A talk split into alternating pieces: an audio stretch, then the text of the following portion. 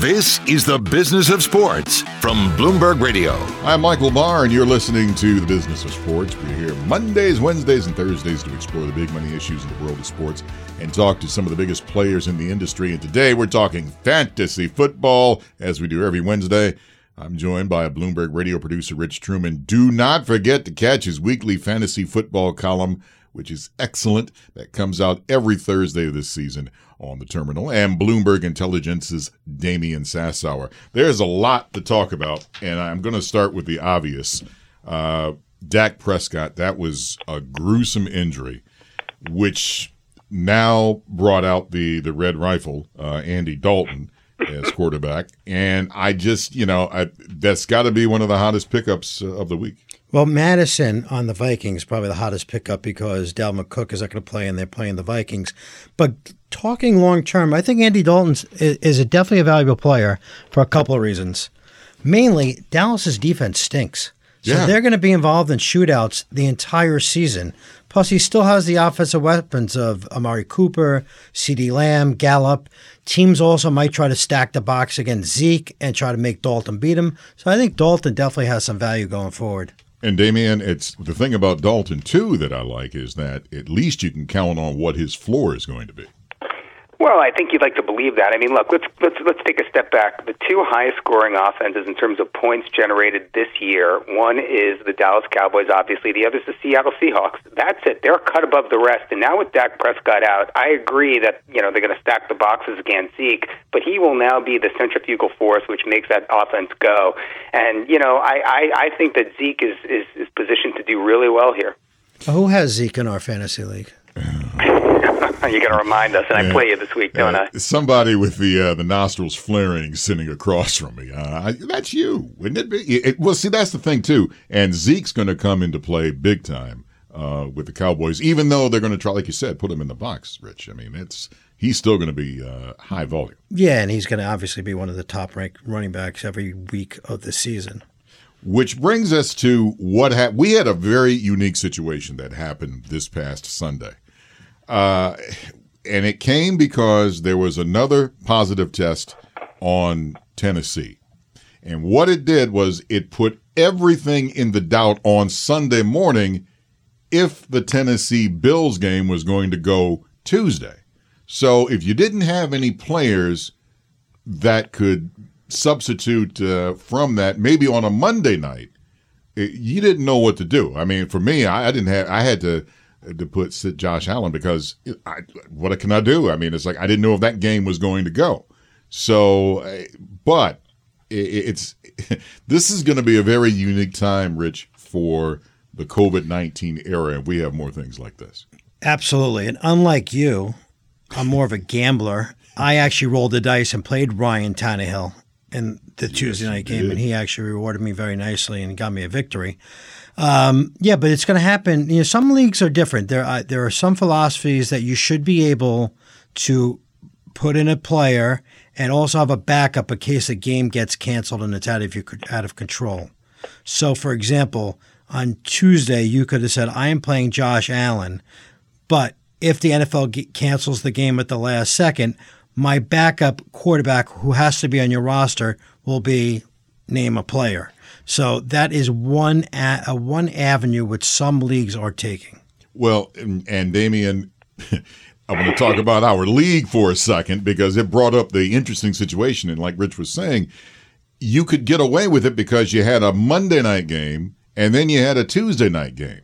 So by Monday night, you had a much better idea that the Tennessee game was going to go, which brings us to the point you were playing Colin in our league and he sat he sat AJ Brown uh, for Tennessee, the wideout, and uh, because he didn't know what was going to happen, instead he put in Tre'Quan Smith, who gave him a whole one point eight.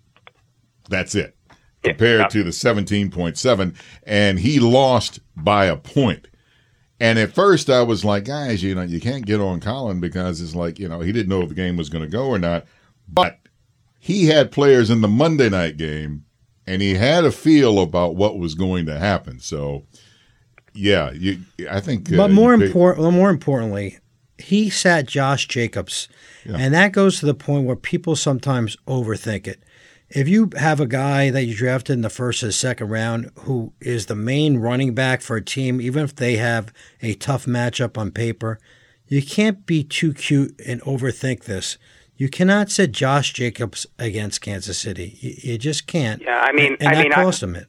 I I think you have to always try to start your starters, right? Now, I agree with AJ Brown. He had not really performed this year, and so you know, give him some time after the injury to kind of get on the same page with Ryan Tannehill. I can understand the benching there, but you're right. I mean, he, he benched Josh Jacobs, and this is again, you want to talk about gamblers, Rich? This is the guy who traded you for DeAndre Hopkins, right, and gave away the farm. So, you know, look, I mean, forget about talking about Colin Tipton. I mean, you know, I, I you know, we'll see how he. I think he's over this year, but let's talk about Chase Claypool, can we please? I mean, the Notre Dame rookie. I mean, six foot four, all 240 pounds of him, absolutely crushed it. Seven receptions, one ten for three touchdowns. Seven receptions. Three of them for touchdowns. I mean, Michael Barr, who's going to be picking him up in our league this week? Well, everybody is, and which brings you to the point. It's like, well, what happened to Juju? We don't even talk about Juju anymore now. He Claypool is now the the main wideout for Pittsburgh. He also had a rushing touchdown that game. Yeah. Also, yeah, I mean, Unbelievable. He looks good. It's there are a lot of people that look good. Also, uh, And-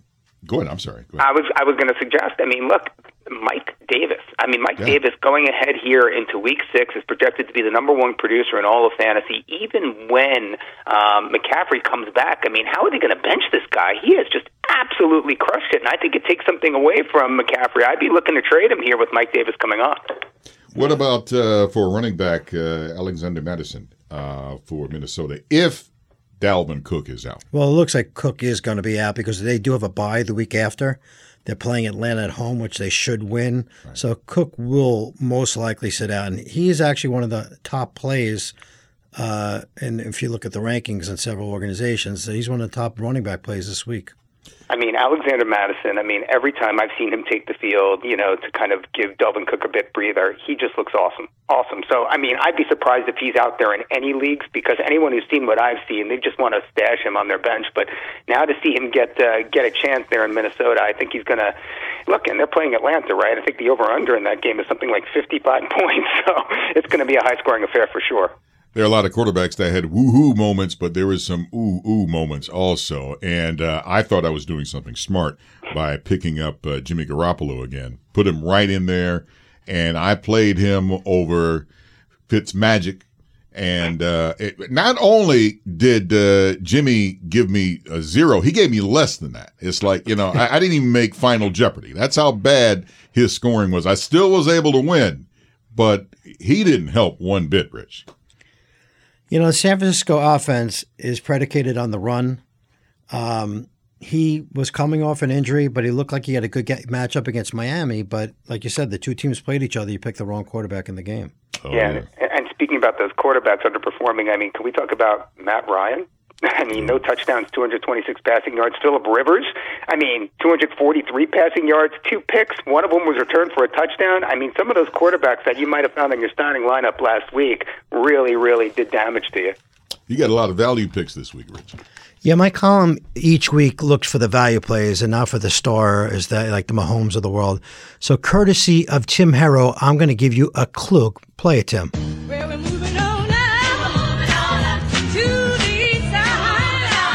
Any guesses? George Jefferson is going to be playing this week. No, but Justin Jefferson of the Vikings. That's my value pick of the of the week. As uh, Damian just mentioned, the over under that game is 55 points. The Falcons are giving up 32 points a game. So I am picking Justin Jefferson as one of my value picks of the week. What do you think, Damian? Well, I mean, he underperformed this week. I mean, half the universe thought he was going to have just an incredible week last week, and he did not show up. I mean, but look, you know, he's not alone. I agree with you. I think Jefferson's going to be great. I mean, it's it's it's definitely a good value play going into this week. But you know, look at guys. I mean, my goodness, Lockett, Chark, McLaurin, week to week, some of these receivers. I mean, Amari Cooper, they have huge, huge weeks, and then they just fail to show up the next week. And that type of volatility at the wide receiver one position, or even wide receiver two, is really going to cost you as the year progresses. And so, you know, that's something that everybody has to be mindful of in picking those wide receivers and listening to Mr. Rich Trueman and his value play can help you out. That reminds me uh, about injuries. Uh, you just reminded me about that. Uh, Keenan Allen He had an injury. Uh, he he didn't do anything, which I also have on my team. Uh, what do we do in this situation? Rich? Well, they do have a bye week this week, so you have a, a week to play it out. But what I read was back spasms didn't seem like it was serious, but as you know, backs are an issue. So we'll have, you have to just keep on monitoring the news wires. By the way, I should remind everybody about the bye weeks. The Chargers, they're on the bye along with uh, Las Vegas, New Orleans, and Seattle. So if you have any players on your team from those guys, Yeah. uh, get them out. And uh, That's you, Damian.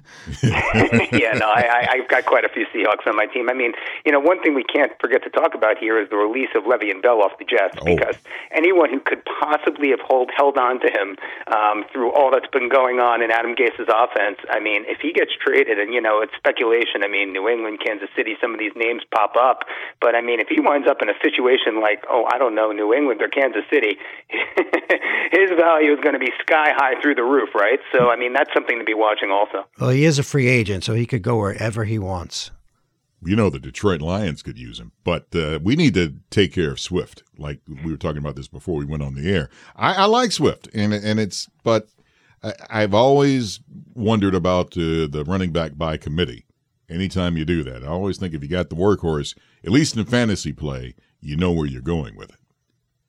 I think also when you talk about running backs and just the fall off from Le'Veon Bell. I mean, you got to remember the story. You know, he's he was the star at Pittsburgh. He was the man, and then he decided he was going to sit, and he sat for the entire season. And then, uh, so he wanted to be cut loose. So Pittsburgh said, "Okay, see you later." The Jets thought they were getting, "Oh my goodness, we got a brand new toy, and we this is it." And uh, it just fell off the board. And Rich, I, I don't know what happened to this guy. You know, a lot of players in the Adam Gase offense have had much success in other places.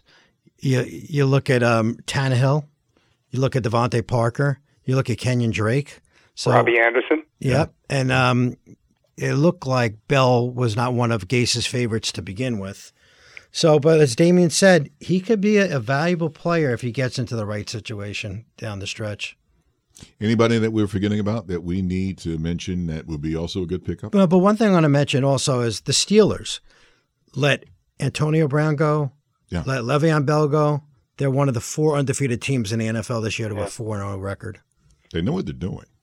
Uh, it's, at first, I didn't think they knew what they were doing when they got rid of Antonio Brown, but yeah, uh, they know what they're doing. So Sprinkle some Heinz ketchup on that team. I mean, it tastes really good. Uh, since you asked about this week, the Monday night matchups should be very exciting and very high scoring. two It's a them. doubleheader Yeah. Arizona and Dallas, and Buffalo and Kansas City. I mean, I could see 60 points being scored in that Buffalo Kansas City game. So both high scoring games on Monday night. Try to save your players for those games. Yeah, Damian, if you are a daily fantasy player, Monday night might be where you want to uh, you know, Live and breathe. players. Yeah, I mean that Yeah. looks pretty good. Yeah. No, I mean, look, and and on the flip side, I think Michael, we we can't forget to talk about survivor pools, right? And so, you know, this week's survivor picks. I mean, it's going to be a very tough one. I mean, you know, by my reckoning, there's really only three where the spreads are kind of worth taking a look at. One is obviously the Dolphins versus the Jets.